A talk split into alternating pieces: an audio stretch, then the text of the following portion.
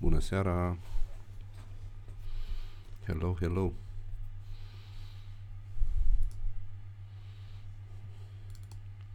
Cineva online?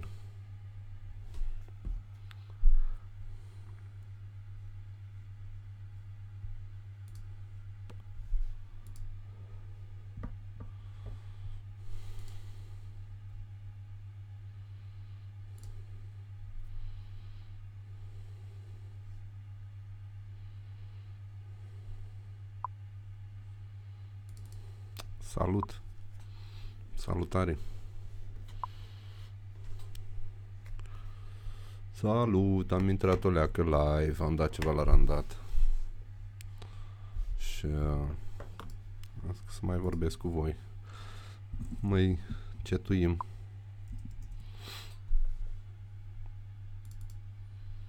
Despre ce să vorbești în seara asta? Despre ce vrei tu? Despre nimic concret, Silviu. Intra și eu. Merador. Salut. Puteți să mă sunați pe Skype să vorbim, cine vrea.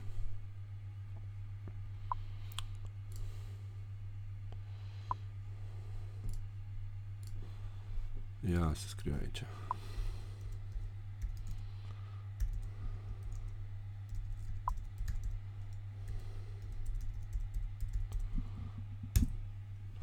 Cine vrea să mă sune pe Skype.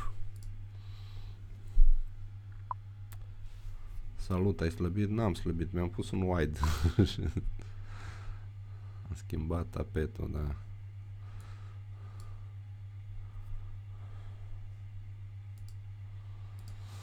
Am dat ceva la randat și durează. Și uh, mă plictiseam. Ce mai faceți?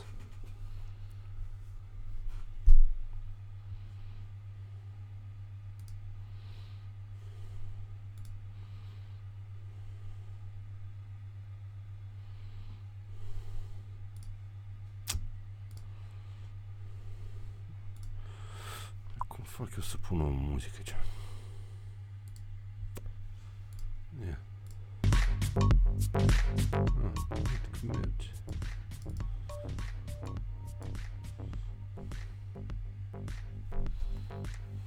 Nu merge sacadat, la mine merge sacadat când cam rupe calculatorul randarea asta. Mă tot chinui de câteva zile să colorizez filmarea aia RAW.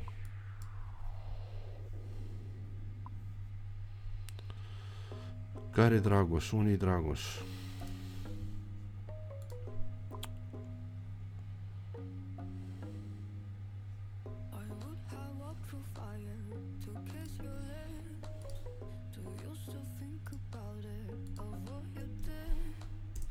Dați click pe linkul ăsta din când în când. Like a bad trip.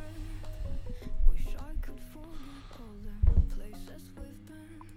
Hot and heavy whiskey goodbye. Ce party, măi. Hai, nu mă sun nimeni pe Skype. Know how to make a girl cry. Să vorbim despre ce vreți voi. Deci am tras RAW cu un Ursa Mini Pro. Foarte mișto RAW ăla, dar dacă nu tragi asta e valabil la orice cameră. Dacă n-ai tras bine din prima nu prea poți să faci minuni. Adică iei fiecare cadru în parte și îl faci, dar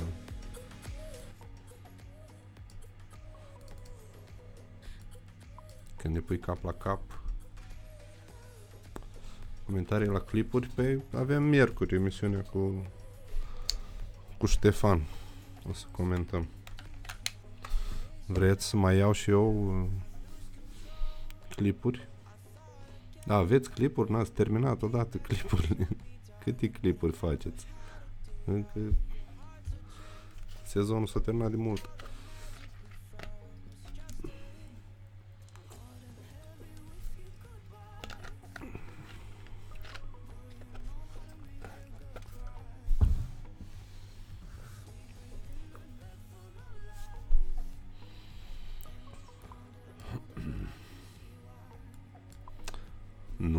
Nu-i denunț în niciun caz. Nu. A plus că ocupă foarte mult ce rost are să tragi la anunț ro. Nu e chiar așa, atragi și vezi tu acasă. Contează și lumina, cum e plus că camerele astea au ISO nativ 800, nu e chiar așa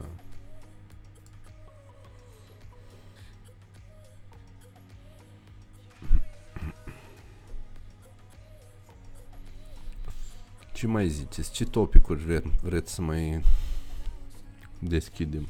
Întâlniri cu clienții, workshop-uri, văd că s-au mai încins spiritele iar pe niște grupuri cu discuții grele. În extra sezon se întâmplă foarte des chestiile astea. Dar nu sunt focus, sunt focus. Trebuie să ies că aveam eu câteva întrebări, dar poate te mai prind. Ah. Ok, Dragoș. Cu altă ocazie.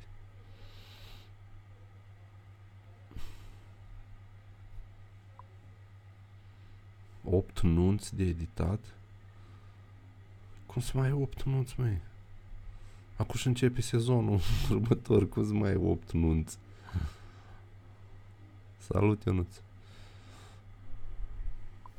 Oh my god! Marketing. Păi marketing. Cum vă faceți marketingul? Tu ai deschis discuția de workshop-uri, Ionuț? Dar nu mai știu. Ce spuneai?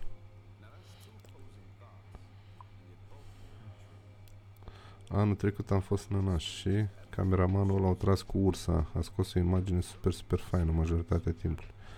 E super greu și costisitor, dar pentru unii merită. Da, merită, dar când unii nu reușesc să scoată nici măcar cu o cameră cum a 7S, o imagine bună, garantat nu o să scoată nici cu RAW. Trebuie să înțelegi un pic lumina, nu? Osi, expuneri, chestii, doar ai văzut. Nu e chiar așa. Dacă le stăpânești foarte bine, da. Când mai am timp, pun melodii pentru clipuri de nuntă, botez pe Patreon. Da, n-am mai avut timp să editez nimic de nuntă. Săptămâna asta cred că ar trebui să mai editez și eu o nuntă două. Și atunci să mai caut niște melodii. Dar de botez, mm, greu. Ce lumini vrei să-ți achiziționezi pentru anul acesta? Păi, cum ziceam, vreau să achiziționez... Uh, cum se cheamă costelele alea? Lanternele alea. Tine am vorbit. Cum se chemau? Pe care le-am văzut la Claudiu Vereș. Sunt niște lanterne foarte mișto pe care sigur, sigur o să vreau să ne... Am vorbit cu băieții de la care le produc sau le vând, nu știu dacă le fac ei. Și cred că o să le am și la workshop, sper. O zis că o să mă contacteze, dar nu m-a mai sunat, trebuie să-i sun eu. Uh, mi-a plăcut foarte mult lanterna aia.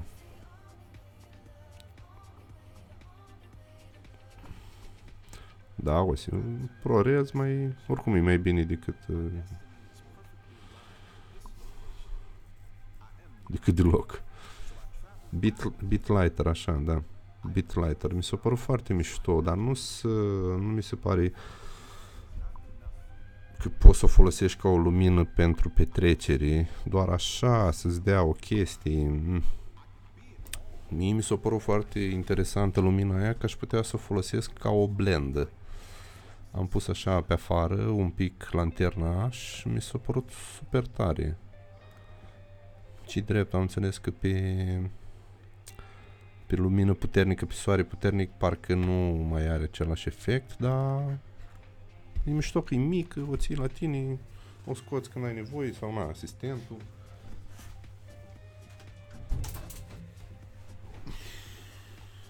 Da, am renovat camera, mi-am pus uh, cărămidă.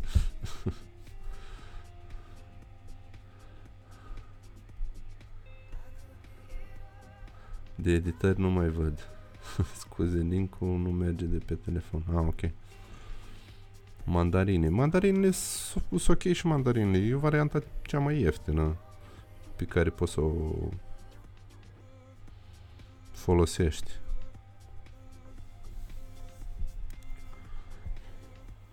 A luat o lumea razna cu sculile de parcă trimiți camera la eveniment și tu doar liniștit. Da, e, tot timpul o să existe problema asta, nu, nu o să dispară niciodată. Da.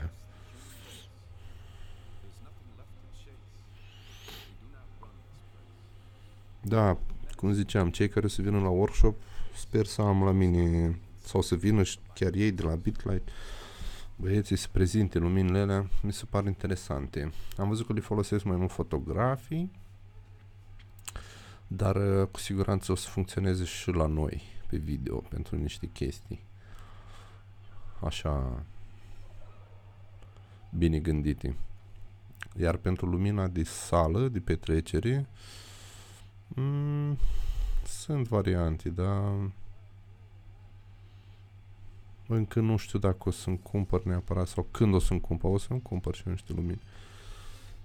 Da, hai să încep sezonul, să vedem care-i treaba. Să intru în prima sală și să-mi aduc aminte de ce am nevoie. Când aud de workshop-uri, parcă zici că arunc bani pe geam. Cel puțin așa e aici în Spania. Mm, e discutabil, Ionuț. Workshopul este în uh, Salut, Marius, e în 6-7 aprilie la Cluj. Le pui pe stativ sau e portabilă? Caută pe net, uh, Bogdan. E portabil exact ca o lanternă. Poate fi pusă și pe stativ. Poate fi alimentată și din priză. Dar nu cred că e atât de puternică încât să facă o diferență la petrecere. Am testat-o un pic, m-am jucat 10 minute cu ea, sper să o, să o am în curând să vă pot spune exact despre ce e vorba. Ce mă interesează pe mine la anunț, când cu siguranță sunt tot felul de lumini și sculi și camere și așa mai bune, dar important e să fii mobil, să te poți mișca ușor, să nu-ți rupi nici spinarea, nu? Asta e ideea. Dacă rămâi cu o schimbare care aduce o chestie care aduce o schimbare în workflow tău. Da, am mai vorbit de workshop uh, și cu invitați ce am mai avut, uh, ați prins ideea. Cine nu vrea la workshop?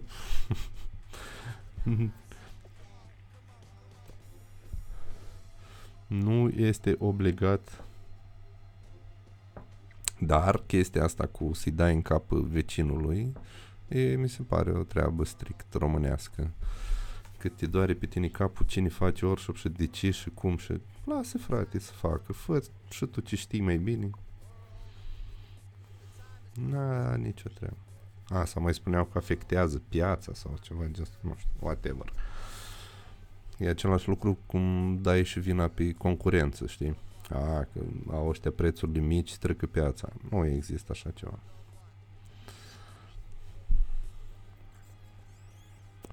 ...120 de W. Păi da, nu sunt chiar așa de puternice. George Mitu, ce faci? Vinzi un Ronin S? Ce-ai pus acolo? Ți-ai luat Ronin S și nu-l folosești? Ce nu ți-a plăcut la el?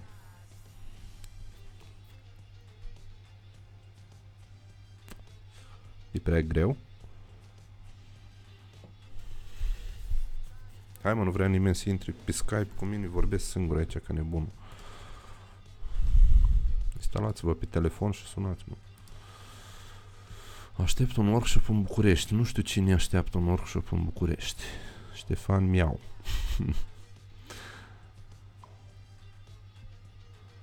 Zicea ieri Zicea ieri un fotograf mai vechi că e supărat pe workshopurile de fotografie pentru că oamenii își fac poze pentru portofoliu la workshop și le fură clienții. Dacă gândești așa, ai pierdut din start, părerea mea. Nu zic că nu ar trebui să te intereseze concurența, dar uh, nu trebuie să fie punctul tău principal, concurența. Și ce face concurența?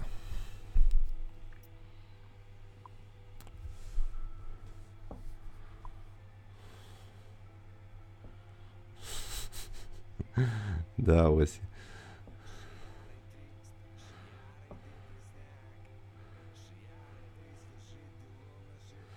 spui că nu au prețuri mici în Brăila, găsești fotograf pe OLX cu 350 de lei la botez. Da, omule, dar tu îți dorești clientul ăla care se duce și îl ia pe ăla de 350 de lei? Sau faci diferența. Tu ai 800 de lei, să zicem, sau 2000 de lei și te pune pe tine în balanță cu ăla de 350 de lei și ăla legi pe el. Tu de ce te simți prost că, că l-a ales pe el? Garantat tu știi că face o treabă mai bună decât ăla.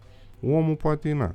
Din nefericire o să aibă un material slab la evenimentul lui. Nu e decât un lucru bun pentru tine.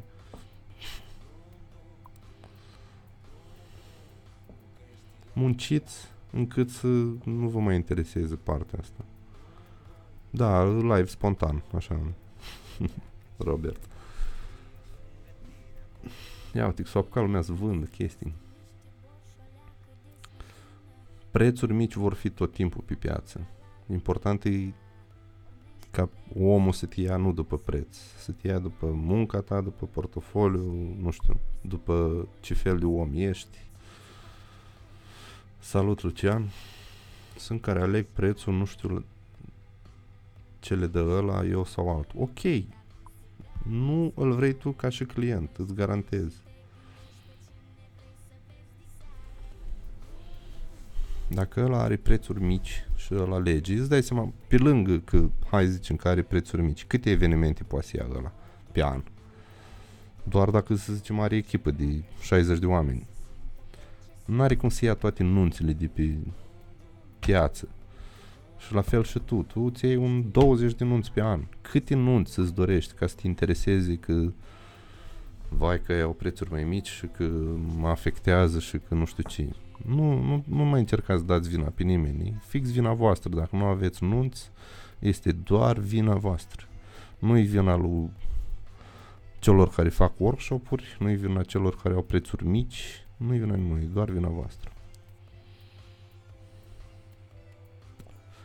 În principiu, cum ai zis tu, bitlight-ul e mai mult să axezi lumina pe un singur subiect. Păi da, gândește că e o lampă mică, un deadlight gen. Un deadlight e foarte scump. Dacă ești bun, te alegi omul, dacă aleg după preț, aia nu sunt clienți de calitate. N-am zis că nu sunt clienți de calitate. O fi de calitate pentru altcineva. Nu sunt pentru tine, pur și simplu. Iar colegii care se laudă că au prețuri de la 1500 de euro în sus și de fapt încheie contracte 500 de euro. Cum e cu ăștia? se prostituează? Bogdan, iarăși, nu-i problema ta. Își dau singuri în cap. Cu ce, ce are el de câștigat sau ce ai tu de pierdut dacă el spune că ia 1500 de euro și el de fapt să vinde cu 500? Își dă singur în cap.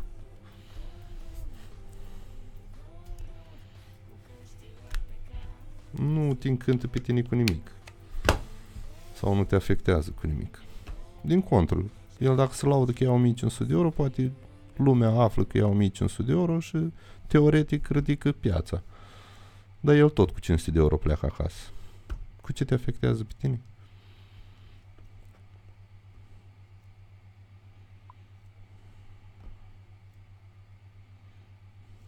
Da, încercați să treceți peste problemele astea, că o să vă o să dormiți mai bine noaptea.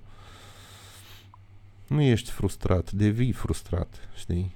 Stai seama că am avut și eu, de când fac chestia asta, am avut și eu tot felul de frustrări în ce privește piața în care mă scald. Da, am trecut piste, mi-am dat seama că nu merită să ne batem capul voi focusați-vă să faceți un material cât mai bun, să-i predați omului amintiri cât mai ok, cât mai autentic, na, acum fiecare cu stilul lui. Și vă garantez că o să vină clienții și business-ul o să înflorească. Cel mai bine pentru fiecare să-și vadă treaba lui. Dacă ne uităm în jur, înseamnă că ne este frică de concurență. Trebuie să te uiți în jur. Cum ziceam, nu poți să neglijezi concurența. Trebuie să știi pe ce planetă trăiești, să nu te duci la un moment dat prea departe, să ignori total ce se întâmplă pe piață. Trebuie să fii cu ochii pe ei tot timpul, dar să nu te afectezi. tu să te bucuri de evenimentele pe care le ai, dacă ai 5 nunți pe an, fă perfect, da? Ălea 5 nunți perfecte vor aduce 10 nunți în continuu în anul următor, după aia 15, după aia 20, după aia la 35, după 35 câte nunți mai faci? Că nu mai faci.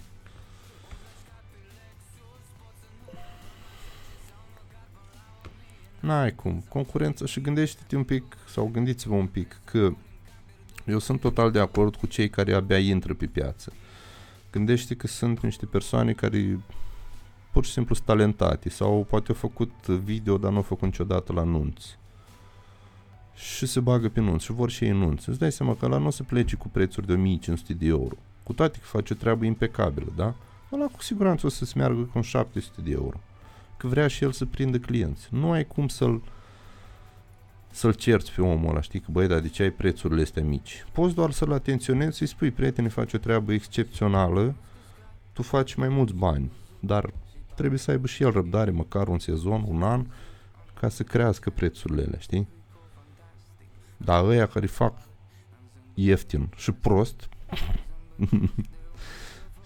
să iau dispare, n-ai treabă nu vă afectează absolut deloc. Am acest far LED, este foarte mic și foarte eficient uneori. Da, intrați voi pe linkuri, eu nu pot să intru acum. Uite, și la proiectul ăsta pe care l-am avut și am filmat cu Ursa, am folosit lumini, chestii nebunii. Nu-i de ajuns doar să ai niște lumini bune. Trebuie să știi și să le și folosești. În anumite cadre nu prea mi și mie ce trebuie acolo și o problemă mare este termenul. Credeți că dacă dați un material la 3, 4, 6 luni e posibil să pierzi cliența în următor? Nu. Uh, bun, acum na, eu cum procedez de trebuie neapărat să faceți clipul cât mai repede. Iar apoi materialul final nu nu o să fie o problemă dacă îl dați la 6 luni. Dar ce ne facem prietenași care merg de 10 ani la evenimente și merg în 2019 cu camera pe umăr și trage pe casetă și obiective de kit pe foto, cum se cheamă. Nu-i problema ta, Ionuț. Lasă oamenii în pace, își văd de viața lor. Cum îmi dau seama dacă sunt prea scump sau prea ieftin? Mai bine 10 nunți cu 1000 de euro sau 20 cu 700? Este un pericol să ai prețuri mari de la început? Uh, bună întrebare, Adrian. Da, există un pericol să ai prețuri mari la început, de aia poți să întrebi pe alții experimentați, să le mai cer câte un sfat, că cu siguranță o să-ți dea sfaturi. Uh, depinde ce vrei să faci. Poți să iei mai multe nunți, mai ieftine, adică 20 de nunți cu 700, ca să-ți faci portofoliu, că îți dai seama, din cele 20 de nunți, nu știu dacă toate o să-ți iasă brici și ai șanse mai mari să ai material mai bun la finalul anului, știi? Trei clipuri foarte tari. Când iei 10 nunți la 1000 de euro, scad șansele, adică dar muncești mai puțin teoretic. Știi? Că ai un număr mai mic de nunți. Aici depinde cum vrei. Cum vrei să... Eu zic ca și început să nu te limitezi la un număr. Câte nunți vin, atâtea ei, Bine, să nu te întinzi mai mult decât ți-i plac acum.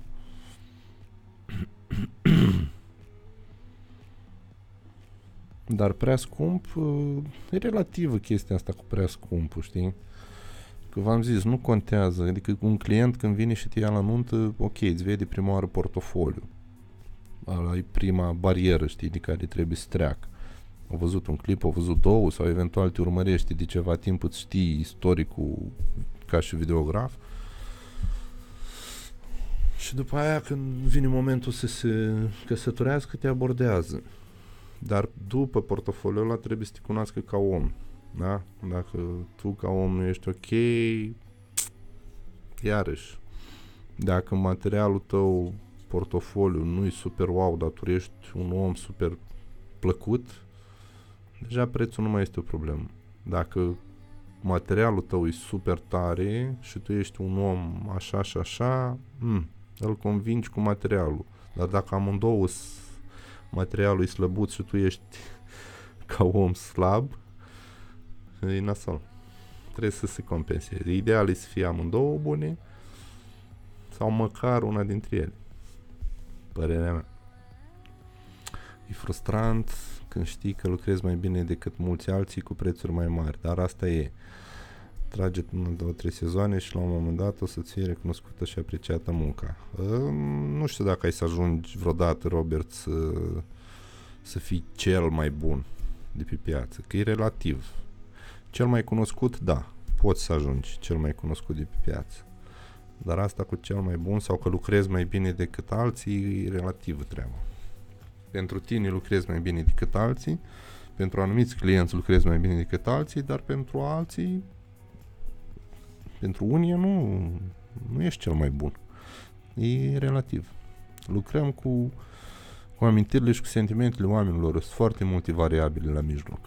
Nu e o chestie pe care o faci, nu e o sticlă și eu fac cea mai bună sticlă ca și calitate și gata, e recunoscut și de acum eu sunt singurul de pe piață care face cea mai bună sticlă. nu e nu e așa. Oferim un serviciu, nu un produs.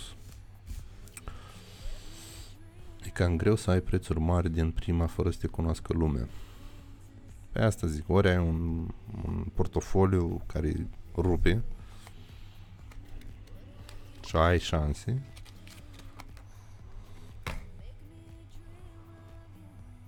Credeți că dacă iei mai puține evenimente pe bani mai mulți, este posibil să ai mai puține recomandări? Băi, n-ar trebui să fie principala ta sursă de semnat contracte recomandările. Că da, cu siguranță, la un moment dat o să scadă, dar nici asta nu e neapărat valabil. Că gândește, din alea 10 nunți, alea 10 nunți, mirii s-ar putea să aibă un grup de prieteni de 50 de prieteni care urmează să căsătorească. Sau dacă ei 20 de nunți, sau 30 de nunți, cuplurile alea s-ar putea să aibă câte 5 prieteni care urmează să se căsătorească. Deci, iarăși, nu e o regulă, știi?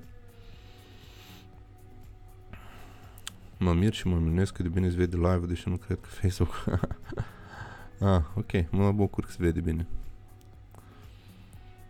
Cel mai bun pe piață este e acel care se menține cel mai mult timp pe piață.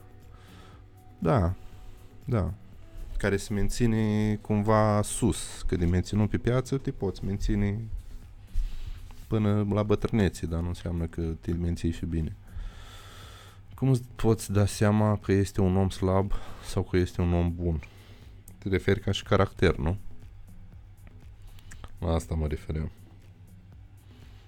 Ca portofoliu ar trebui să-ți dai seama din start dacă un om e bun sau are potențial sau e praf. Cam îți dai seama de la primele cadre. Eu cel puțin nu dau seama la câte clipuri am văzut în viața asta. Iar ca și caracter, nu știu, ține de fiecare, cum percepi. Aici mă refeream la voi, știi? Să fiți un om bun, un om plăcut, un om care trebuie să fie plăcut ca și caracter, că cum ziceam, noi, fotografii și videografii, petrecem cam cel mai mult timp pe prima parte a zilei cu mirii, știi? Părinți, prieteni, nași, vin și pleacă. Nu să... Noi stăm lichiți de ei până la petrecere, după aia, nu.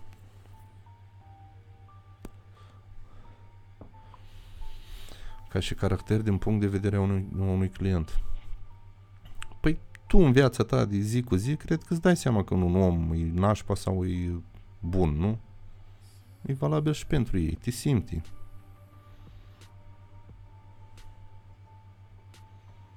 Te simți ca om. Dacă vrei să iei banii, doar ai venit la... vrei să semnezi cu ei sau duci la evenimentul lor doar pentru bani, dacă te vede pasionat, dacă te vede ca pe un profesionist, sunt multe chestii și aici. Adică trebuie să le aveți pe toate. Să ai și partea de business, normal, că nu poți să o neglijezi, dar în primul rând trebuie să fii super pasionat de chestia asta, să-ți placă ce faci. Și când îți place, să simți, să observă.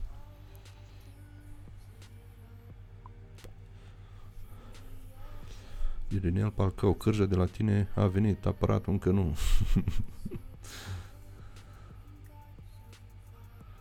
poți fi un actor bun. Da, poți fi, fi și un actor bun, de acord. Dar uh, cred că dacă ai și o conștiință, o să te mustri conștiința la un moment dat. Dacă nu ai, faci vânzare ca un vânzător, pur și simplu. Îți vinzi materialul. Cum te simte un câine când ți-e frică. Da, bine, știi cum, acum nu să te, tot te întâlnești cu ei la cafea, discuți despre nunta lor și după discuția cu tine o să spună, da, ăsta e un om nașpa sau ăsta e așa. Ei simt ceva, băi, simt că ceva nu e în regulă cu omul ăsta. Și o să zic, e, pas, hai să vedem la următorul, știi? Taci un pic să ascult piesa asta.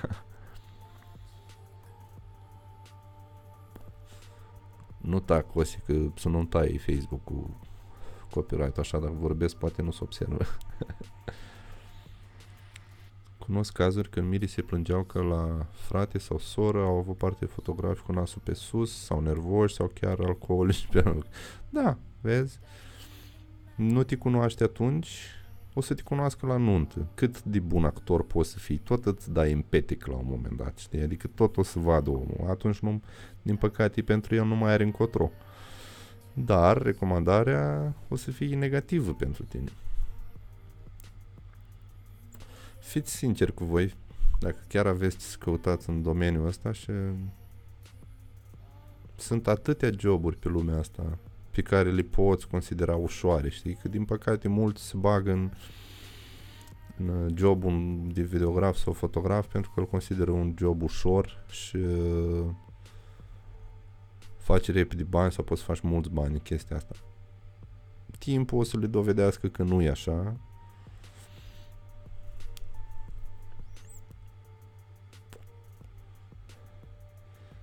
Pentru promovare Facebook sau Google. Băi, eu folosesc Facebook-ul din câțiva ani încoace. Pe Google n-am mai făcut nimic pe Google-ul ăla. E important să aveți și un site. Eventual făcut un mic SEO la el. Nu mai știu algoritmul Google-ului care mai este cum să te promovezi acolo, dar Facebook-ul încă funcționează la noi. Salutare Florin! Care e tema din seara asta? Nici o temă. Discuții libere. Ce ai făcut cu calcul? Ah, sau ți-ai pus driverul și ți-a mers. Da, da, da, am văzut. Ai avut refuzuri, ai fost la întâlnire și ai simțit că de fapt nu te vor? Nu mi s-a întâmplat și mi-e frică de asta că nu, cred că o să mă tragă puțin în jos. Uh, nu știu ce să zic dacă am avut refuzuri. Eu, cum ziceam, le trimit prețul dinainte și uh, cumva ăla e primul refuz ca să nu mai ajungem la discuții, dar nu cred, e posibil să fi întâmplat o dată, de două ori de când fac chestia asta. Bine, la început am avut, îți dai seama, refuzuri, dar atunci nu știam pe ce planetă trăiesc. Dar de ce să-ți fie frică? Bucură-te dacă se întâmplă asta, că, na, dacă ai să ajungi în ziua anunții și vezi că nu sunteți compatibili, e spre binele tău să te refuzi, între ghilimele, de la început. Iar de ce să te trag în jos? Să fii demoralizat sau ce vrei să spui? Are rost. Viața merge înainte.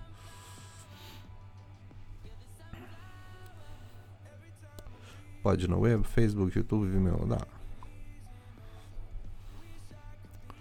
Cum să ai, frate, refuzuri dacă omul știe prețul și de ce... Băi, nu. Poate să te refuzi, exact cum ziceam. Trece peste pragul prețului, ok, prețul e ok um, pentru el, dar ajunge la întâlnire și nu-i place de tine, pur și simplu. Nu simte că nu sunteți pe aceeași lungime de undă. Sau ce îi povestești tu că faci la nuntă, el își dă seama că, frate, Poate nu știa până în momentul ăla, dar își dai seama că, băi, eu aș vrea cam altceva, știi? Și poate să te refuzi într-un fel sau altul.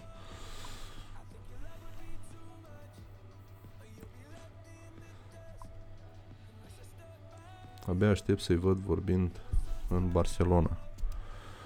Ai văzut ce premiu au câștigat cei la Ultimate Time? Nu, nu am văzut uh, Florin.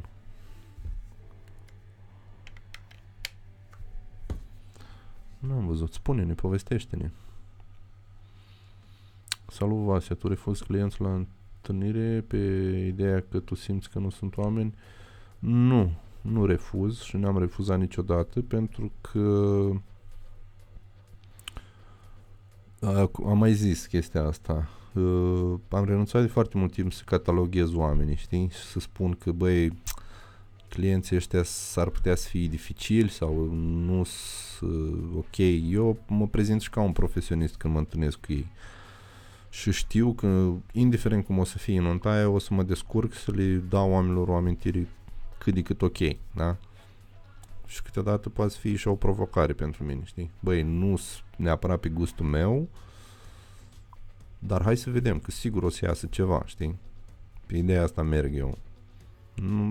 Când o să vreau să iau 10 nunți pe an, da, cu siguranță atunci o să refuz pentru că vreau să iau fix ce-mi place mie. Dar asta o să se întâmple când nu o să mai pot fizic să fac mai mult de 20 de nunți. Cred. Da. Dacă ești arogant, logică te refuză. E, și aroganța face parte din uh, marketingul ăsta de... Dar într-o mică măsură. Și ți-a părut rău vreodată pentru că nu ai refuzat?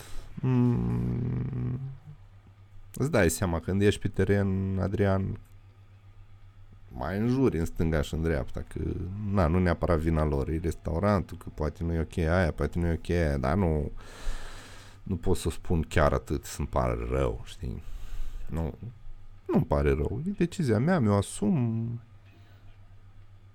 cum ziceam, îi garantez clientului un material cât se poate de ok. La nuntă de Rome ai fost, ai fost, uh, am fost. Am fost. Mai pe la începuturi, ci drept, dar am fost. Trebuie să știi ce să nu faci acolo. e important. Să știi cum să calci ca să fie treaba bună. Care e pentru tine cea mai mare provocare acum, având în vedere parcursul tău până acum? cea mai mare provocare, băi, întâlnesc și mă bag tot timpul în provocări. Ca drept dovadă, am făcut niște proiecte cu Ursa Mini Pro, chestii pe care nu le-am făcut înainte, vreau să văd, vreau să testez, vreau să văd ce mi ies, astea le consider provocări. Iar printre, nu știu, marile provocări pe care mi le-am le am de ceva vreme încoace să nu mai pierd timpul degeaba. Îmi caut tot timpul să fac ceva, îmi caut să filmez ceva, îmi caut să, să mă gândesc la o idee, chiar dacă nu o pun în practică în viitorul apropiat. Vreau să fiu cât mai implicat în uh, meseria asta de videograf. Asta e o provocare destul de mare pentru mine. Că să stai degeaba e simplu. Ai terminat anunțele, stai și la filme, am renunțat la jocuri, de... înainte mă mai jucam din când în când, de când mi-am luat mac pentru că nu funcționează atât de bine jocul pe mac ăsta.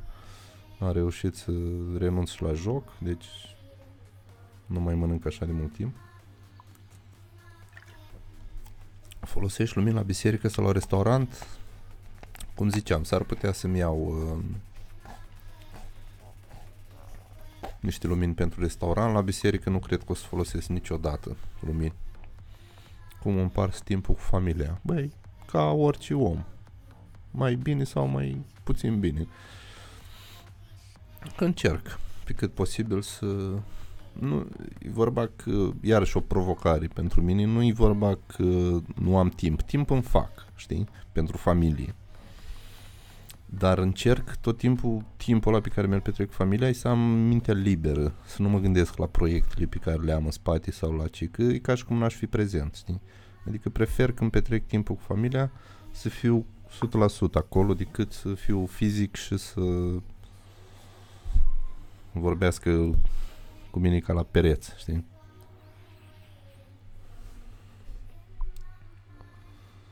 De multe ori românii sunt mai oameni decât românașii noștri cu fițe. Nu mă bag. Eu nu am fost la unul de romi. Eu am fost la unul unde se jucau cu niște pistoale, trăgeau la țintă, iar nunta se, nu se ținea în palat, era afară la cort. Păi asta zic, trebuie să ai grijă cum ce faci acolo, să nu intri în, vizu- în câmpul lor vizual. da, sunt oameni și ei, n-ai treabă. Trebuie să înțelegi.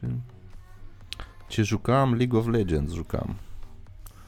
Și pierdeam la un moment dat cam mult timp. Te-ai băgat la o nuntă de gay? Mă mai întreba cineva, da, m-aș băga. Iarăși aș vedea-o ca pe o provocare. Nu am nicio problemă cu chestia asta. Nu, nu-i resping absolut deloc, dar chiar dacă i-aș fi respins sau respins, între ghilimele, chiar dacă nu aș fi fost de acord cu ideea asta, tot aș fi făcut o nuntă de, de, de gay pentru că, iarăși, trebuie să gândești un pic din perspectiva ta de profesionist, de videograf și apoi de om, pur și simplu, că, na. Aici intervine și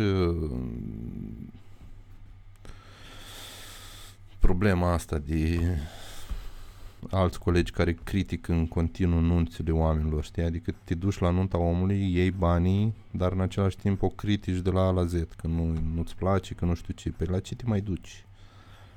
Știi? Adică nu ești de acord, ok, treci peste partea asta și du-te și fă nunta omului exact cum trebuie făcută. Nu te-o forța nimeni să te duci acolo. La ultimul proiect cu tipa în pădure, ce rol ai avut acolo? Doar ai filmat sau ai venit tu cu ideea aranjamentului pe acolo? Băi, am... Eu am venit cu ideea, cumva, nu știu, am încercat să fiu de toate. Da, eu am filmat, eu am regizor, să zicem, între ghilimele. Eu am gândit toată treaba asta, eu am făcut brieful, eu am gândit proiectul, cumva deciziile au fost la mine, știi? Dar au fost implicați destui oameni lângă mine care na, și-au mai dat și ei cu părerea. Mă iau leacă și te întreabă când facem în timpul liber, ce întrebări au câte unii serios. Păi dar de ce eu nu? E, e foarte important întrebarea asta, cum îți împarți timpul cu familie. E vitală. Încă joc cum ai renunțat la el. păi ți-am zis, mi-am luat iMac-ul și pe iMac, cel puțin cu mouse-ul ăsta de la iMac, nu, nu poți să joci LOL. Și s-a dus încet, încet, n-am mai... Și aș merge la nuntă de gay, dar în loc de camera aș lua un Kalashnikov sau dinamită. E, na, poftim gândire sănătoasă la Ionuț. nu cred că este loc de judecată. Ține de profesionalism, mă refer la gay. Absolut.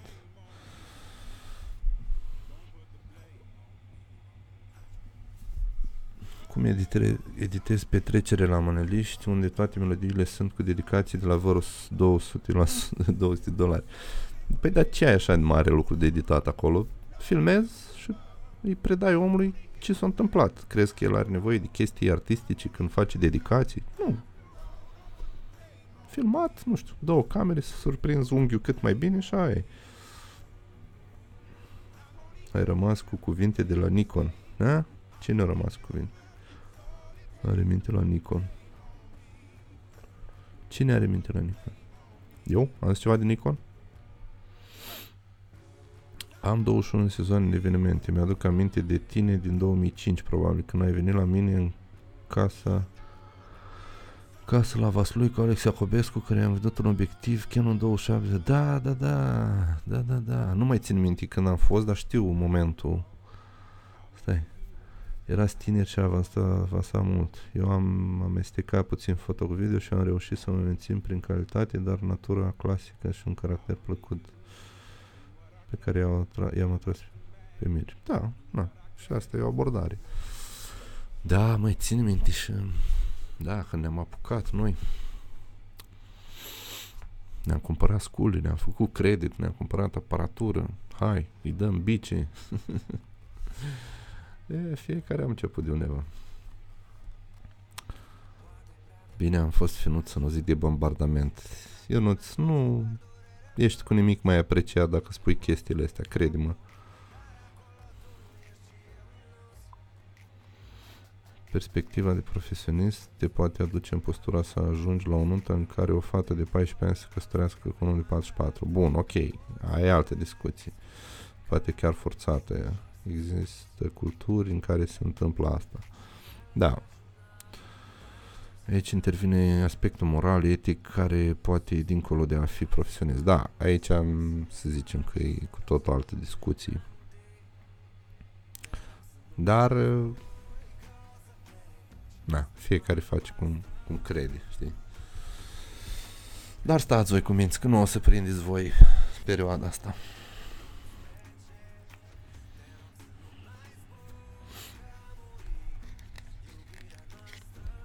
Nu...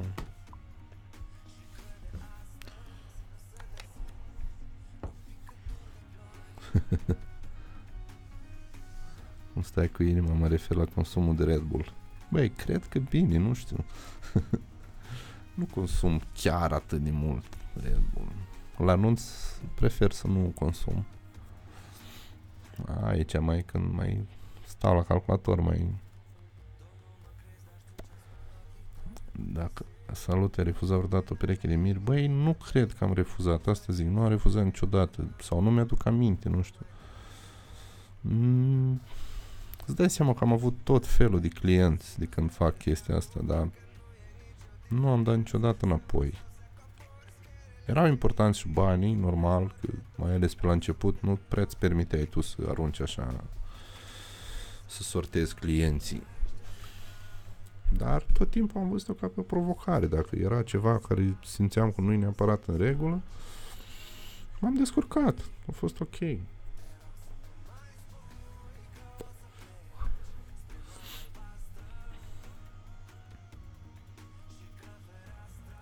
Da. Au fost destui clienți la care ziceam, ori am catalogat eu din prima ca m, fiind așa și așa. Da, na. La ce echipamente gândești să faci upgrade sau ai făcut pe sezonul acesta? Mm, nu vreau să fac neapărat niciun upgrade. Cu siguranță o să-mi iau o lumină de aia de la BitLighter. Uh, în loc de A7S 2 mi-am luat A7 3 când o să apară A7S 3 eu cred că o să mi-l cumpăr dar alte chestii n-am de gând să nu, n-am nevoie de alte cum ți se pare Da Vinci? Ai spus mai devreme că ai colorizat, presupun când Da Vinci. Da, puțin spus am colorizat, m-a ajutat Osi la colorizare. El a colorizat, eu am stat și am căscat gura la el. Uh, Băi, e super tare rezolvul. E, eu zic e o chestie de viitor. De acum, încet, încet, o să se cam ducă premierul. Mai bine nu știi de ce suferi să-ți dea de gândit afli autopsie. da. De unde îți vin mai multe nunți, recomandări sau Facebook? Uh, Mm, cred că jumătate jumătate, nu știu. Nu prea am studiat problema asta în ultimul timp, dar la un moment dat, acum 2 ani, cred, sau 3, uh, um, eram mai atent un pic cu promovarea mea pe Facebook, pe Google, pe... și uh, veneau foarte mulți clienți din online pentru că îmi vedeau clipurile și veneau și mă contractau. Cumva eu îl consider genul ăsta de clienți clientul pur. Adică clientul care chiar vede ceva frumos în munca ta și te ia pentru că vrea și el să-i faci ceva de genul ăla. Cei din, recom- din recomandări sunt ok, dar pierzi un pic din, uh, nu știu, ei când merge pe recomandare, jumătate din treabă deja o are, știi? Ah, ok, omul știe să facă nunți, face, m-am uitat la vreo două clipuri, e bine, știi? Și nu neapărat că n-ai să-l mulțumești la final, cu siguranță ai să-l mulțumești ca și client. Dar s-ar putea să ai tu un pic de niște chestii la nuntă, știi, să nu fiți pe aceeași lungime de undă, cum ziceam la început, știi? Adică tu îți dorești niște lucruri, ești dorește alte lucruri până reușești să înțelegi cam ce fel de om e, deja îți trece jumătate de nuntă, știi? Recomandările sunt bune, dar nu mi-aș dori doar din recomandări. Dar e, la un moment dat inevitabil intri și într-o buclă de asta. Pentru că ajungi în niște cercuri, cum ziceam, la prieteni, urmează și 20 de cupluri de acolo să se căsătorească, nu prea ai cum să le spui nu, știi? Nu o să te contactezi toți, da? Eu prefer clientul care vede un clip, două, zece de ale mele, eu plăcut maxim și mă ia fix pentru chestia aia. Și m-a găsit pe internet. Ăla mi se pare cel mai bun client pe partea creativă, să zic, știi? Nu zic că restul sunt nașpa. Nu înțeles foarte ok. Dar parcă ești din start. Ai scăpat de multe probleme. Zi sincer, ești de Real Madrid sau campioana Barcelona? Nu îmi place fotbalul, nu mă uit, nu-mi plac mașinile, nu-mi place fotbalul. Sunt un pic mai ciudat la partea asta. Ai avut și code ca lume pentru colorizare, da. Nu amesteca fotbalul aici, ca politică. Ce ai face sau ce le-ai spune dacă ar fi să refuzi, păstrând profesionalismul pe primul loc? Băi, ar fi să-i spui adevărul omului. Dacă ești tu sigur pe tine că nu ți se pare că e ok să te bagi în nunta asta, știi? M-ai întrebat, nu știu dacă chiar tu ai întrebat sau știi. Eu aș spune în felul următor, eu nu i-aș zice niciodată omului că, băi, nu-mi place de tine sau așa. I-aș spune că nu cred că suntem pe aceeași lungime de undă, nu vreau să aibă materialul de suferit pentru că nu o să reușesc să surprind sau să te nimeresc pe stilul pe care ți-l dorești tu și prefer să nu facem contractul pentru că eu ca profesionist și experiența mea îmi spune să nu mă bag în chestia asta. E simplu și fair play. Nu-i spui omului că nu-mi place de fața lui sau că nu-ți place cum se îmbracă sau chiar dacă ți chestiile astea nu ți-au plăcut. Trebuie să fii profesionist până la sfârșit, părerea mea. Colaborez cu agenții sau trupe? Nu. Pe partea de nunț nu colaborez cu nimeni. Bine, mă mai recomand, na, wedding planner, chestii, dar pe pur și simplu pentru că știu că fac o treabă bună și că sunt om ok. Mă gândesc că, dar nu am o colaborare ceva scrisă sau și trupele, iar și eu îi recomand pe ei și ei mă recomandă pe mine, nu... În vest sunt multe reprezentante în circuse frumos care practică meserie de videograf și nu oricum, iar în România mult prea puține, da, știu. Crezi că, este, crezi că e o chestiune de cultură, mentalitate și numărele oferă cei care merg cu soția? Da, e o chestie de cultură, de mentalitate. Păi gândește-te, Darius, că noi suntem văzuți ca pe niște pieri de vară, știi? Adică ce meserie e asta, frate? Filmez la nunț. Ia-ți tu un job normal, un corporatist. Da, pe ca și femei, cum ești văzut. Da. Din păcate, e o chestie de-a noastră. Dar îți place bucătăria, șef Vasionel. da, îmi place. Dacă ar fi o chestie care schimba la tine, care ar fi aceasta, din punct de vedere a videografiei de nuntă? Băi, o, un lucru cu care mă lupt de mult timp e uh, organizarea. Organizarea proprie. Nu sunt cel mai organizat om din lume. Uh, și ține și de meserie și de mine ca om și în viața de familie și în orice. Adică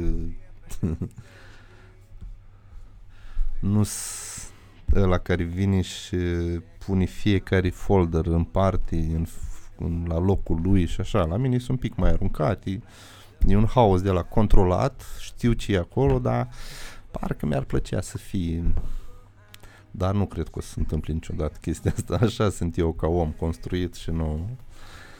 Mai un artist nebun. În viitor ce ai alege, scurt metraj sau corporate? A, niciuna, nici alta. Documentare așa lege. Corporate, fuck no. În niciun caz, nu-mi plac. Scurt metraj. Să zicem, dar mi-ar plăcea mai mult documentar. Îți dai seama că background-ul ăsta din nunți, la urmă urmei, noi tot niște documentare facem, știi? Când ne mai implicăm sau nu, asta e altceva, dar per total, filmul nunții este un documentar.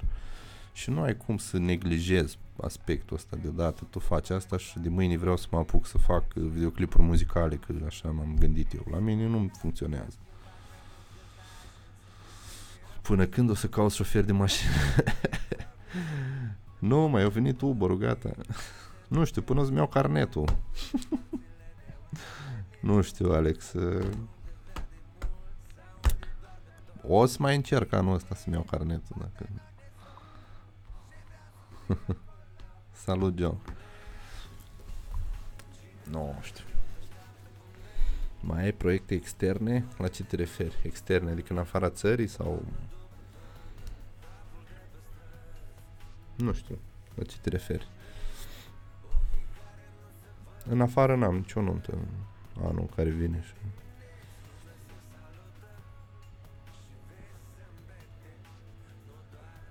Bă, dar chiar nu vrea nimeni să intre pe Skype cu mine așa de...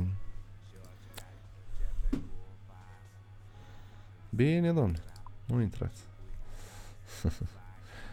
nu în afară, nu, nu am. Am mai primit cereri. Chiar și acum am trimis, azi am trimis o ofertă în, în Italia, am primit o cerere de ofertă din Italia la un nunt într-o locație foarte mișto.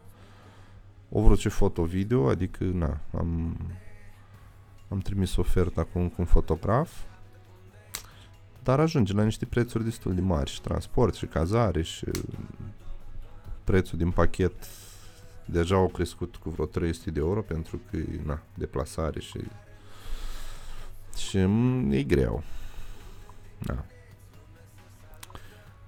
Cum te vinzi? Stai așa mai văd. Ce soluții de storage folosești? Păstrez brutele. brutele. Am un hard disk de 8 tera pe care pun tot brutul și materialul final din nuntă îl pun pe DigiCloud. Mi-am luat și acolo 5 tera și încape destul. cum te vezi peste cum te vezi peste 10 ani? Adică făcând ce? Nu știu, Alex. E trăim într-o eră foarte ciudată din punctul meu de vedere. Nu știu dacă mai funcționează chestia asta 10 ani garantat. Nu știu, nu cred că știe nimeni ce face în 10 ani.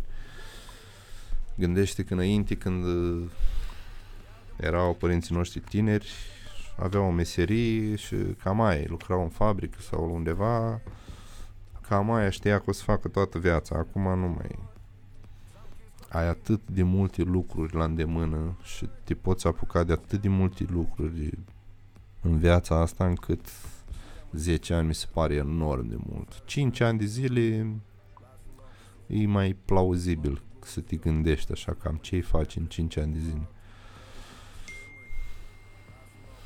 Da, 10 ani. Ia-l pe blaja pe Skype. Păi mă suni. Intram eu, dau rupt nu ți-ai făcut părul în seara asta, cred că de anul. Ce proiect ți-a dat cel mai mari bătăi de cap, să știm de ce să ne ferim? Băi, uite și asta pe care l-am filmat acum mi-a dat bătăi mari de cap, pentru că e deja alt nivel, trebuie să o gândești la milimetru toată chestia, nu e ca la nuntă, te duci, vezi tu ce se întâmplă acolo. De la scenariu, de la cadri, de la decupajul regizoral care trebuie făcut de la început, nu prea poți să treci peste chestiile astea și la sfârșit o să-ți iasă un cat. Dacă... Și pentru că nu le cunosc pe toate atât de bine, am avut niște bătăi de cap ce privește și lumina și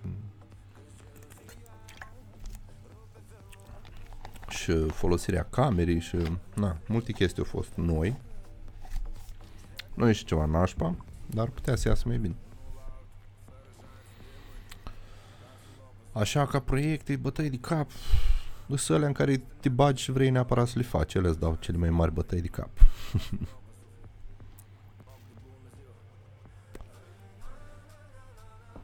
Dacă vrei să intri în direct, eu zic să faci varianta prin telefon. Am văzut la Kindle. A, da, am văzut și eu. Mm, nu țin neapărat. E prea prețios timpul meu pe Skype. Of, doamne. Ți se pare pro combinația so- soție foto-video? Sincer, da. Mi se pare o chestie foarte mișto. Știu oameni care funcționează foarte bine, dar nu neapărat pe foto-video. Adică știu și care doar pe foto, soț, soții, nu, nu știu dacă are vreo importanță. Mi se pare foarte mișto, dar uh, nu știu cât de bine o să... Adică trebuie să vă cunoașteți foarte bine. Eu am văzut și cupluri care în timpul lor liber erau foarte ok ca și cuplu, iar pe teren erau îți venea să-i bați pe amândoi. Nu se înțelegeau absolut deloc pe teren. Fiecare avea ideea lui, aveau na, niște personalități puternice, știi? Dar uh, nu-i, nu-i ceva din nașpa, că-i soț, soții. Gândește că aveți un business de la... Ar trebui să plece de aici toată treaba asta, Domnule, nu putem să-l să spunem că nu e un business ce facem, da? E ca și cum ai avea o afacere cu, de familie, tu și soția. Atâta timp cât, bineînțeles, faceți o treabă ok amândoi, că dacă unul face treabă bună și soția sau soțul e luat numai să scare sculele ca să luați mai mulți bani, nu e ok. Asta nu e ok din principiu. Dar nu am nicio problemă cu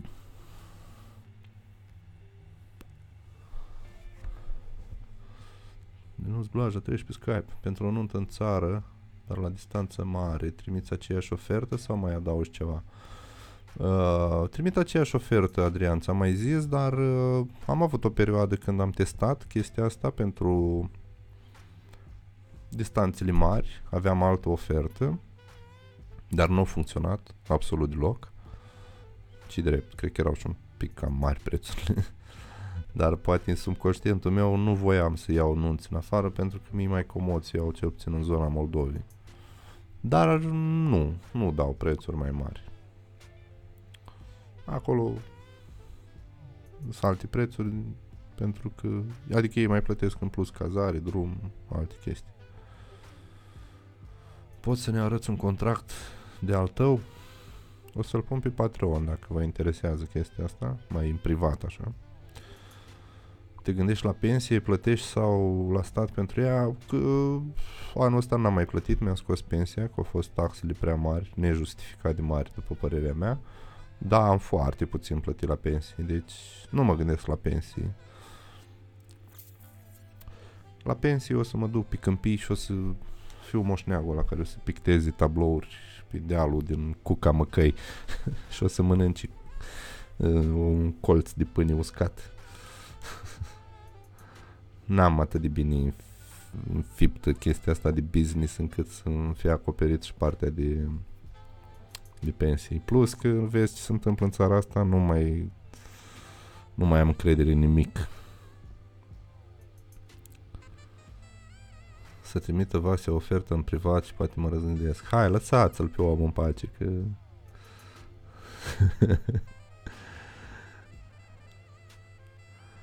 Despre ce e proiectul că nu am uh, fost pe fază. Ce proiect? E un... O să vedeți când o să-l postez ceva. Mm, o să vedeți.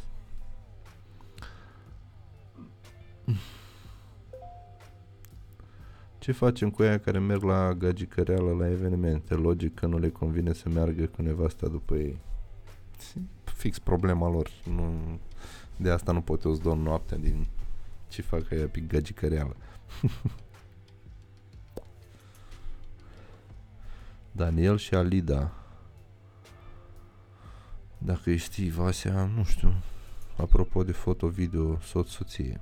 Da, atâta timp cât funcționează, nu am nicio problemă cu partea asta. Dar dacă funcționează echipa și materialul este ok, dacă nu, mai bine unul dintre ei să caute alt job. Când ai tip, uite-te la clipul ăsta, sper să nu te scoată de pe Facebook. Ce clip e la Adrian? Zim despre ce vorba, nu-mi da clip așa să mă Contractul de la casă, Vasea, da, da, da. Păi și ce facem la pensiune, Vasea? Cum trăim? Mai filmăm noi ceva. Mai vedem. Nu știu. E greu. E greu de spus. Da, credeți că videografii o să prindă pensia? Și asta e un punct de vedere. Eu mă gândesc la chestia asta de vreo 3 ani și nu știu ce decizie să iau și- sau cum să fac. Păi, poți să faci în felul următor. Dacă tot ai un job care, să zicem, câștigi un pic mai mult decât uh, minimum, încearcă să-ți plătești tot ce ai de plătit și la bătrânețe să nu mai ai nicio datorie, de exemplu. Nu știu, și de mâncat vezi tu de unde mănânci. Sau poți să plătești la pensii, nu știu exact cât să plătești, dacă te apuci de pe acum la, să plătești la pensii, nu știu sincer ce pensie ai să ai. Sau o pensie privată, nu știu. De la Red Bull și cafele nu cred că apucăm pensia. Stai cu minte că mulți eu zic că avem o viață mult mai sănătoasă decât mulți alți uh, oameni care muncesc în țara asta.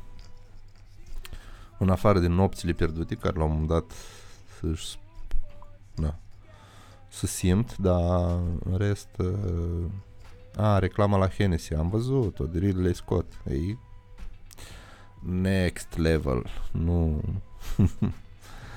e șmecherie.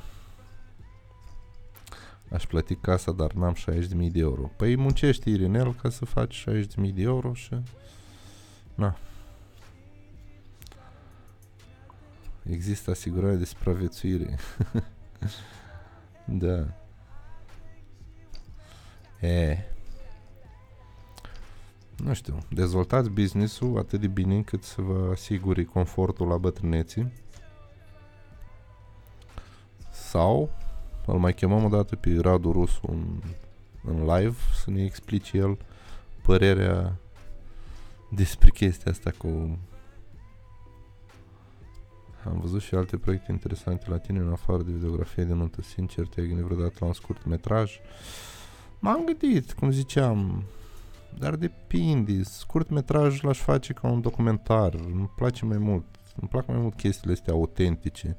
Am testat în stânga și în dreapta, mici chestii așa, ca să-mi dau seama dacă îmi plac treburile astea regizate și nu mă coafează, nu știu, nu-mi plac, nu, nu. Îmi place să să surprind. Exact ca un fotograf, știi? Să, adică e la video e un pic mai greu. Ca un fotograf de studio care se, na, cum lucrează ăștia la nivel înalt, ăia vin și pun tot, machiaj, lumini, tot, tot, tot, el vine numai și își dă ok-ul și apasă pe buton. La fel și un regizor ar face același lucru. Nu știu dacă mi-ar plăcea chestia asta, nu... Nu mă simt implicat. Nu zic că nu-i frumos. Nu-i pentru mine. Așa, pe stilul documentar, sunt tot felul de documentare, chiar văzusem la un moment dat pe YouTube, dar n-am, n-am mai salvat clipul la un tip, bine, o, un, o echipă de vreo 2-3 oameni, dar un tip era miezul cumva, făcuse un documentar despre războaiele astea de ce se întâmplă acum prin Siria, ceva de genul ăsta, da? Și luase parcă premiu pentru documentar sau pentru montaj de, scurt, de documentar, nu mai țin minte exact. Dar explica tipul un uh, filmulețul ăsta de pe YouTube cum faci un montaj de documentar, cât de important e ordinea cadrelor, cum le pui, cum le... Aia mi se pare iarăși o artă în sine, montajul să-l faci, să transmiți ceva. Cadrele, na, le ai. Cel puțin la un documentar nu sunt cele mai perfecte cadre, că sunt luate pe fugă, mai ales dacă faci documentar pe un război, îți dai seama, nu mai stai tu atunci să văd cum încadrezi, cum cade lumina, acolo ai filmat și ai plecat. Dar la montaj e cu totul altceva. Dar vedem pe viitor. Irenel Pancău scos 2000 din workshop-uri, mai ai nevoie de 4. 40 de mii. În ce țară se plătește cel mai bine videografia de nuntă? Hmm. Comparativ cu nivelul de trai, doar poți să faci chestia asta. Nu știu, n-am idei. sunt șanse în România să faci bani de un apartament în 2 ani? Depinde ce apartament și depinde cât vrei să pui deoparte. Da, bineînțeles că sunt șanse. Pe eu trăiesc doar din asta. Bine, și soția are servicii. Nu am alt job. E ok. În Spania, țarus Gabriel George. Nu știu cine e ăla. Ai vreun proiect, două, trei zile workshop în Londra? În Londra? Nu am. Nu prea mai am timp să mă gândesc și la alte chestii și fă un calcul și îți dai seama că nu. Alex, țin să te contrazic. Prin videochat. Sau așa. Românii din Spania, da, să fii parlamentar PSD, organizează tu, eu prezent. Vase în live cu Dima vorbeați de un video de un minut făcut foarte bine, cu multe cadre. Nu pot, ne poți da un link? Da, nu mai știu cum se cheamă. E o reclamă la ceas. Na, bine. Producție serioasă. Cartier, parcă. Cartier. Asta. Asta e clipul. Claudiu. Ați văzut ultimele documentare la BBC ce ține de animale? Nu, nu am avut timp. Bag și eu cu musca. Se poate și în paralel cu un alt job. Sigur, să eviți problemele la bătrânețe. În al doilea job îmi asigur pensia? Da, se poate. Eu am spus că n-aș putea să fac și un al doilea job, dar nu zic că nu e posibil. N-aș putea eu să fac. Nevoile și plăcerile actuale încă nu cred că se poate 100% câștiga în videografie și să ai și o pensie sigură. Ba, se poate, Vlad, dar uh, trebuie să fii foarte cumpătat, să zicem, știi? Eu cheltui foarte mult.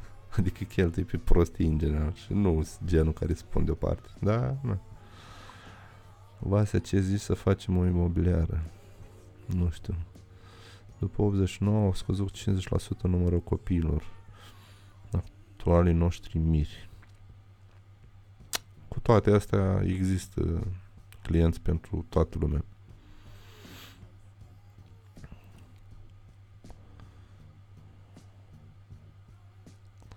Dacă pui deoparte tot ce încasezi, sigur îți iei un credit în 2 ani. Păi da, asta zic, depinde cât vrei să economisești. Dacă nu, nu știu, îți ajunge de un avans și după aia un credit. Nu.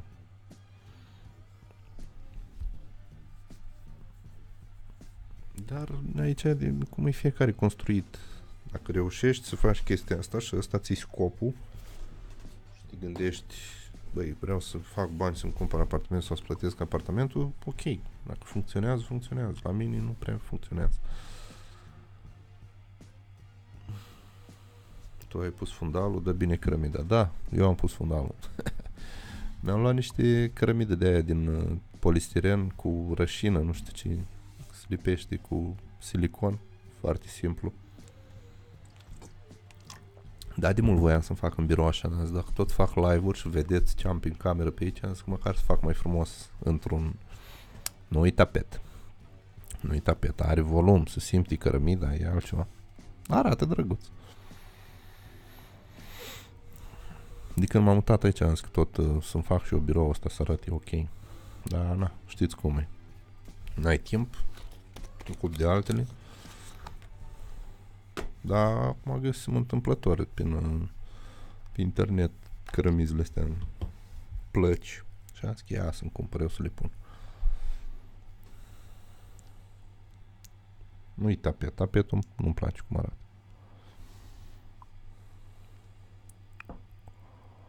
Se vede că ai tras și tu în construcții înainte. Stai cu minte, n-am lucrat. Spre fericirea mea nu am lucrat nici o zi în viața mea. Știi cum e? Uh, știi ce zic? Când îți place ce faci, nu muncești nicio zi. Nu, nu. Cam asta fac de când mă știu. N-am lucrat nici în construcții, nici în...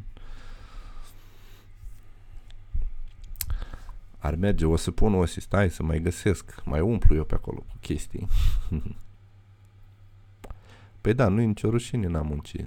Dar spre fericirea mea zic, n-am muncit, uh, nu mi-ar plăcea, na, nu-i pentru mine chestia asta de construcții, de munca fizică brută, nu mă reprezintă.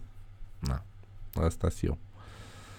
Chiar dacă am aproape 2 metri înălțime și o greutate considerabilă, nu, nu m-am nu mi-a plăcut.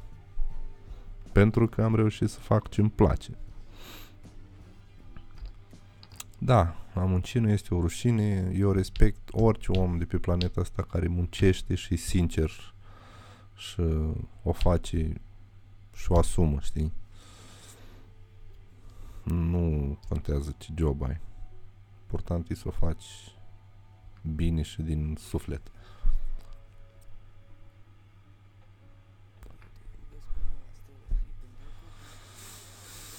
Așa, în rest, ce mai ziceți?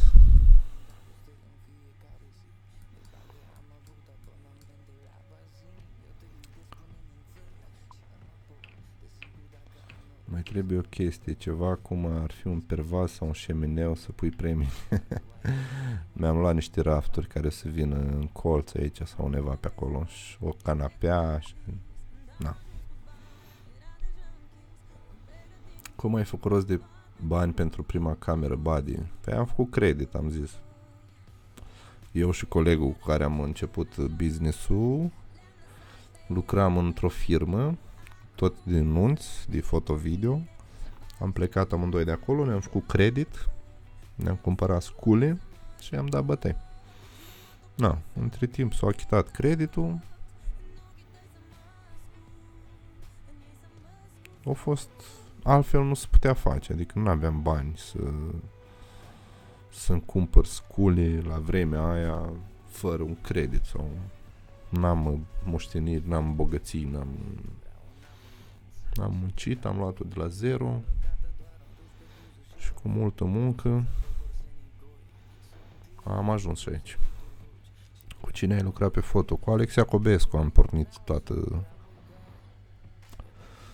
toată povestea asta. Na, între timp ne-am mai dus pe fiecare pe drumul lui, a rămas prieteni, dar piața te forțează să faci o alegere, știi? Eu am avut 15.000 să-mi iau mașină și am băgat tot în scule. Acum încerc să strâng iarăși cei 15.000. Da. Un grătar pentru la vară. Ce grătar, mai? Mâna sus care au credit la scule. Din păcate nu prea ai cum uh, de multe ori să să faci chestia asta. Acum mai nou, na, te mai ajută cu fonduri europene, cu tot un fel de credit, îi, tot îi dai înapoi, dar măcar, m- să zicem. Da, bine, că mai ales la început voiai să ții cele mai șmecheri sculi. Dacă aș fi avut experiență, mi-aș fi dat seama că poate n-am nevoie de niște sculi foarte scumpi ca să fac o treabă bună și încet, încet să-mi iau eventual ce am nevoie, dar da. La Ciric o întrunire. Aha, facem. Salut, Cătălin. Uh, să dea căldura și facem și întâlniri. Ai doi rinic și doi plămâni. Ai editori. Am un singur editor care a intrat în spital acum. Săracul s-a operat și m-a lăsat în aer cu vreo două nunți, dar editor, n-am editor. Am un băiat cu care mai colaborez. Până termin cu creditul apare următorul model de aparat. Asta cu siguranță. John, n-ai nicio șansă să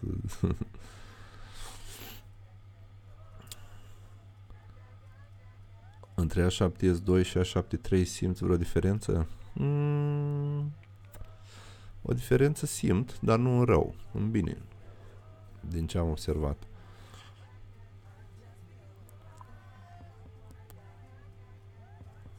Cea mai bună variantă este să lucrezi pentru altcineva, să înveți, apoi de bănuți ai, da, să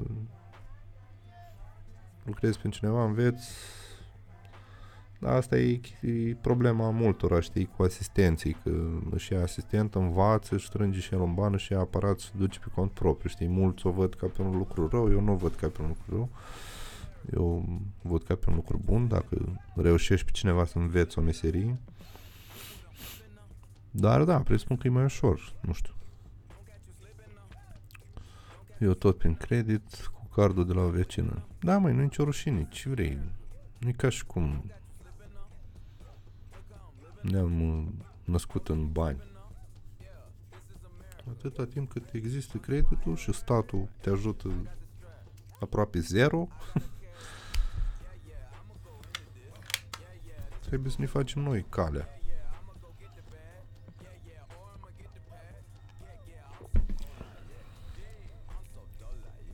La voi 2020 se anunță un an mai bun decât 2019? Da, posibil să știi. Și drept, n-am avut, nu știu dacă am avut vreodată atât de multe cereri pentru două, anul care urmează cu un an în urmă să fie atât de multe cereri. Am simțit și eu o chestie, un... dar acum nu pot spune dacă e bun sau... Am văzut în seara asta Possession of Hannah Grace și nu zici că e filmat cu Sony. Ah, Possession, ăla filmat, dar Bine, da, ai văzut ce obiectiv avea? Clasă Sony.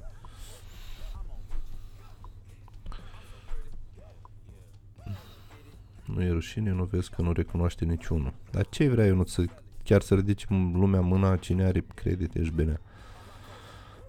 Eu unul încă tind să cred că nu este piață pentru toți. Este un fel de amăgeală, dai kilometri înapoi, ești conștient că nu sunt reali, dar accepti. Marketing vorbind, cererea scade, oferta crește. Este logic că în timp 2-3 ani, fără intervenția NAF, o să fie o piață suprasaturată de muncă la negru.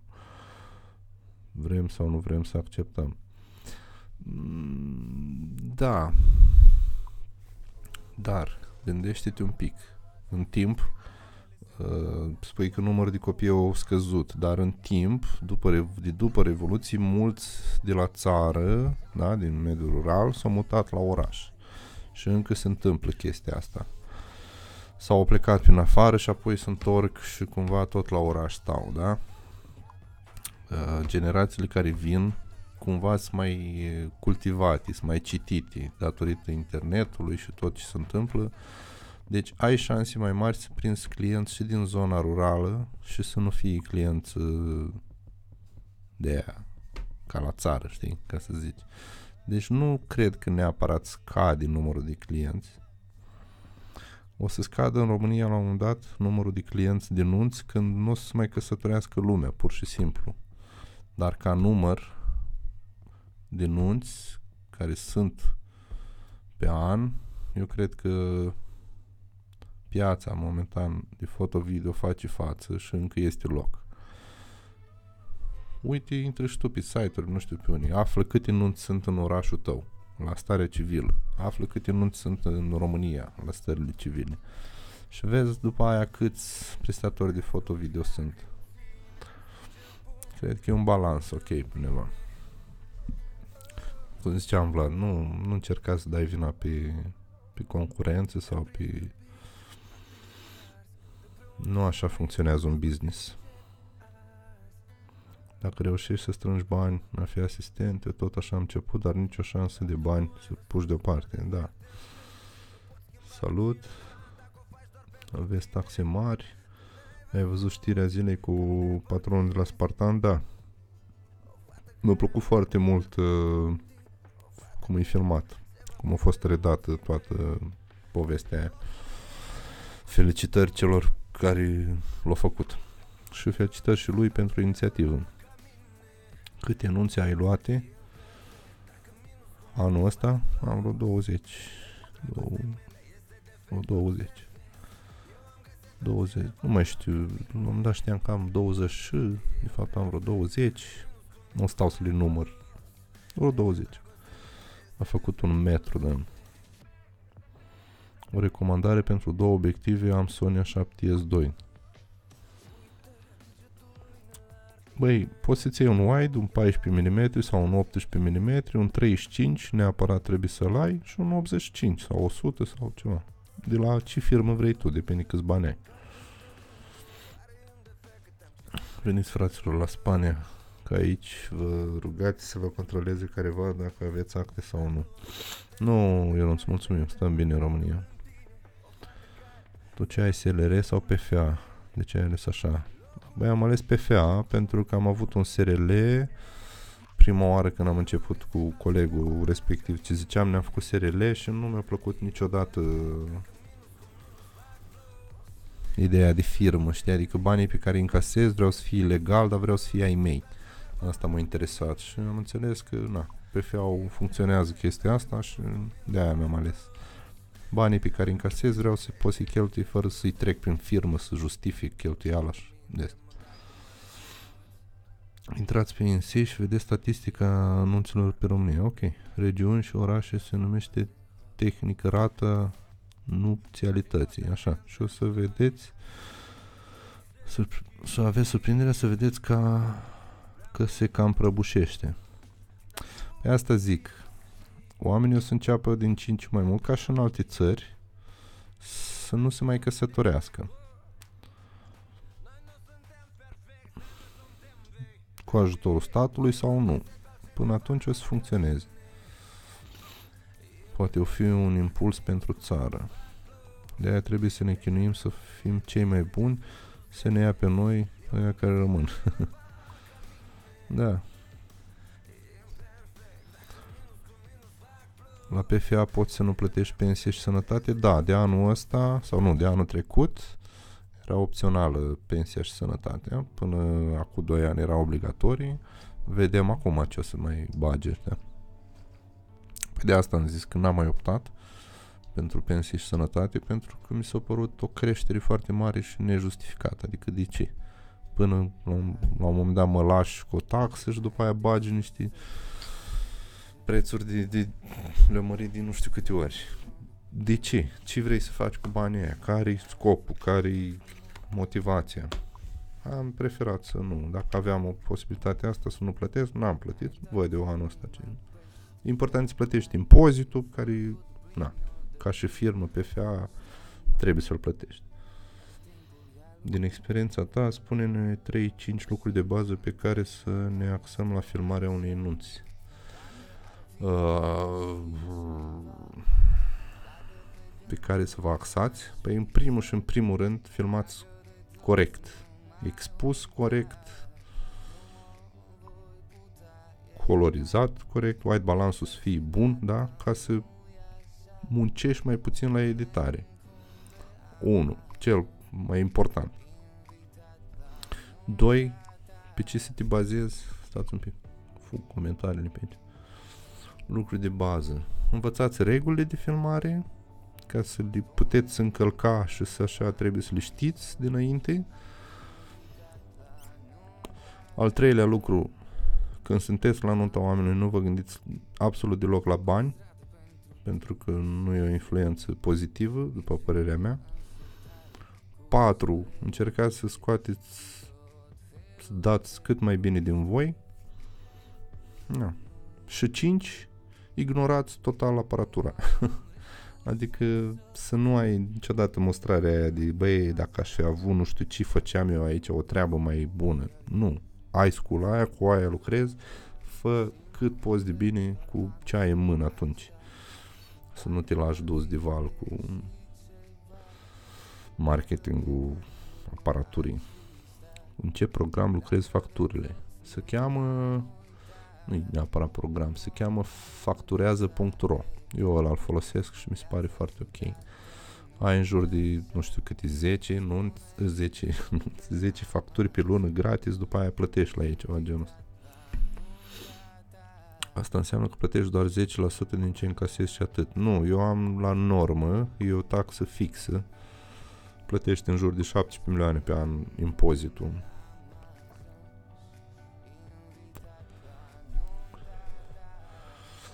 E opțională doar dacă norma de venit sau profitul pe sistem real este mai mică decât echivalentul a 12 salarii minime pe economie. Ok, știi Ion Marin mai bine. Eu știu că e opțională. Și... De anul ăsta e obligatoriu. Hmm. Ca drept dovadă, iarăși e obligatoriu. Ok, o să plătim. Pe dacă nu plătești pentru ce lucrezi, să strângi bani azi, cum faci la pensie dacă doar din asta trăiești? O să mă descurc, Vlad. o să mă descurc. Eu merg pe principiu că nu ai, cum ziceam, nu ai de unde să știi ce o să fie pe viitor, mai ales în vremurile în care trăim. Și eu nu prea simt nevoia să-mi asigur mie, cel puțin în viitor. Copilului, da, aș vrea să am siguranța asta, dar cred că o să ne descurcăm.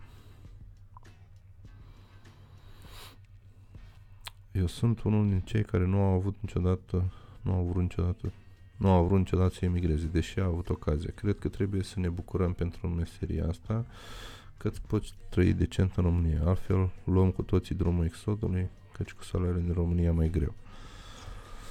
Da, e discutabil. Să știi, Adrian, că mulți mai nou pleacă în afară nu pentru salarii mai mari. Din contră, să știi că sunt care îți duc pe salarii mai mici decât, sau pe un venit mai mic decât ce câștigă aici în România, pleacă din cauza a ce se întâmplă acum în plan politic.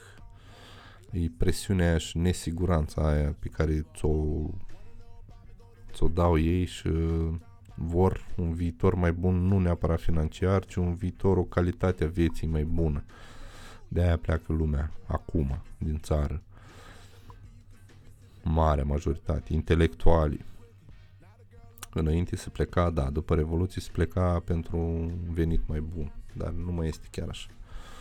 Să știți că se câștigă destul de bine și în România, dar nu, nu, nu ajunge doar atât deci, cu PFA ce costuri obligatorii aveți și aproximativ cât? Păi trebuie să plătești impozitul la normă, cum am eu. PFA la normă, dintr-o anumită sumă care pe fiecare oraș e diferită. Uh, îți fac eu un impozit, nu mai știu, îl primești acasă sau la contabilitate și impozitul ăla obligatoriu trebuie să-l primești până anul trecut pensia și asigurarea nu era uh, obligatorie, da, oamenii zic că de anul ăsta e obligatorie, cu tot cu pensii și asigurare era vreo 100 și ceva de milioane pe an. Trebuia să plătești 100 și ceva de milioane. Din care 17 milioane era impozitul. Iar la cealaltă cu impozit pe profit nu știu cum funcționează, trebuie să vă uitați pe net norma de venit a ajuns exact cât cele 12 salarii, deci te obligă să le plătești pe toate. Ok? Ciprian vorbesc prostii, nu știu, depinde de județ, pe ea și ok. Asta este la Vaslui, cel puțin, da, depinde, diferă de la oraș la oraș, nu știu.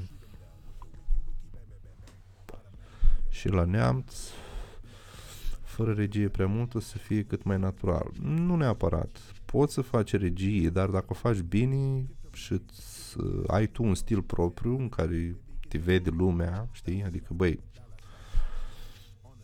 filmul ăsta e regizat de Adrian, filmul Nunții, da, e bine. Dacă nu, sau poți să le combini, și natural și regizat. Asta nu am înțeles și eu, de ce nu sunt la fel peste tot aceleași taxe. Nu știu, ține de multe alte chestii, nu știu, nu mă pricep. noapte bună copilaș, mă pun la somn, noapte bună osim. Pe aceeași idee am mers și eu vreo 15 ani, la un moment dat mi s-a acrit. Pe care idee, Sorin? Eu dau anul acesta peste 11.000 de ron. Asta pentru că plătești tot.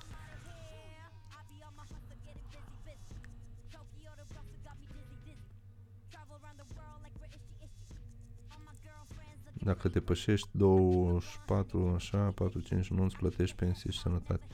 Nu, nu la asta se referă, mi se pare că. Văd Vlad, de asta întreba mai sus, dacă în 2 ani îți cumperi un apartament la pensie, trebuie să ai trei apartamente pe malul mării și un mai, nu mai ai nevoie de pensie. Da, poți să faci așa. Știu pe cineva care a făcut videografie și când nu a mai putut a ales să repare aparatură foto-video. Se descurcă foarte bine. Mm, Da. Asta zic, nu cred că... nu- Bun, nu o să mai filmez la anunț la un moment dat, că nu mai poți fizic, dar cred că tot prin domeniul ăsta o să mă învârt. O să țin de videografii în continuare. Falți, vorba de norma de venit. Oh, nu intrați în discuțiile astea.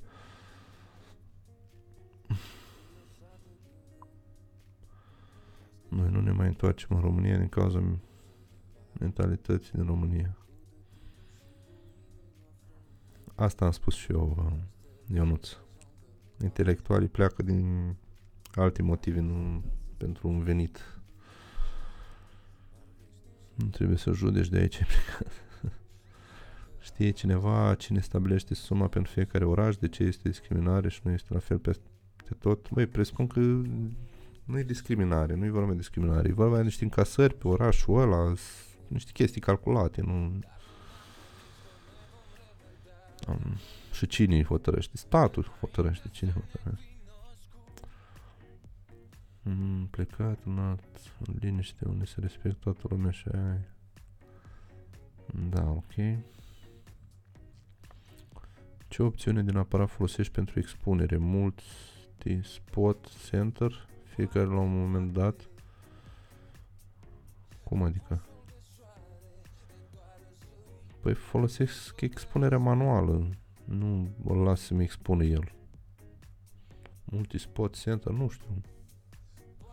Nu pot să mă uit, că filmez cu ea acum. Nu mai știu. Multi-spot center? Nu știu. M-am întors în România după 14 ani. Nu e foarte ușor, dar e destul de ok. Depinde de la ce te întorci. Da. Nu mi-a plăcut să emigrez și nu voi emigra niciodată. Nu spune hop. deci în Constanța este obligatoriu să înțeleg pensia și sănătatea. Norma este 3000 de lei. Trebuie să te interesezi mai bine, nu știu. Bogdan, de obicei, la foame treci peste ideologie, se cheamă instinctul de supraviețuire, da? Așa este. Pe ideea care ai menționat-o mai devreme, politicul și un trai decent, da. Și tu ce ai răspuns? Pe aceeași idee am mers și eu vreo 15 ani, la un moment dat mi s-a acrit. Mm, Da. Stai acasă și editezi, da? Ok, guys, 4, este o carte de citit, noapte bună, Alex.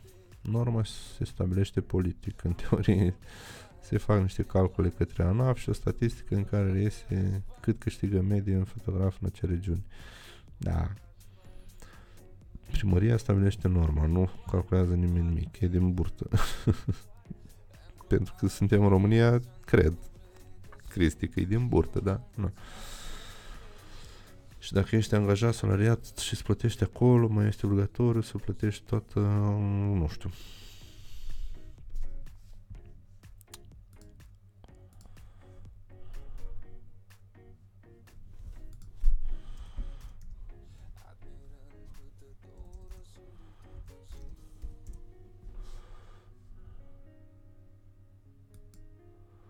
Ce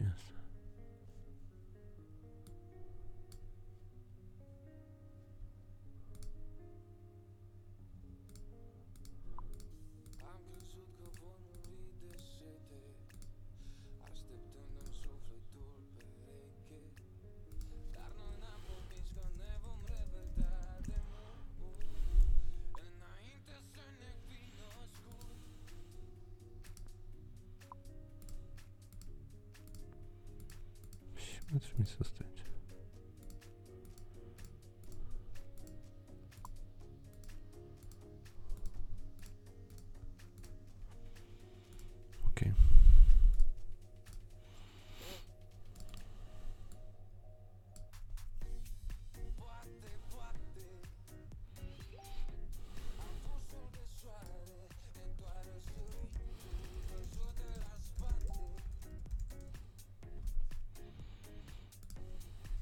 Ce mai ziceți acolo? Nikon Z7 te referi la focus sau presupun? Nu știu. E logic dacă vii în țară și sub spatele sau te chinui să strângi bani non-stop, se crește, crește, da. Dacă ești angajat, nu mai plătești pensia și sănătatea și ai un discount de 40%. Super!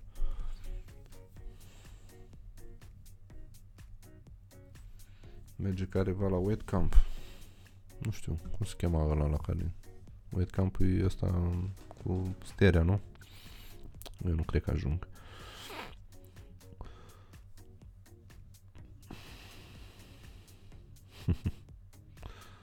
Dacă ești angajat, eu sunt plătesc 50% din impozit și dacă norma este peste prag, se înjumătățește și automat cobor sub prag.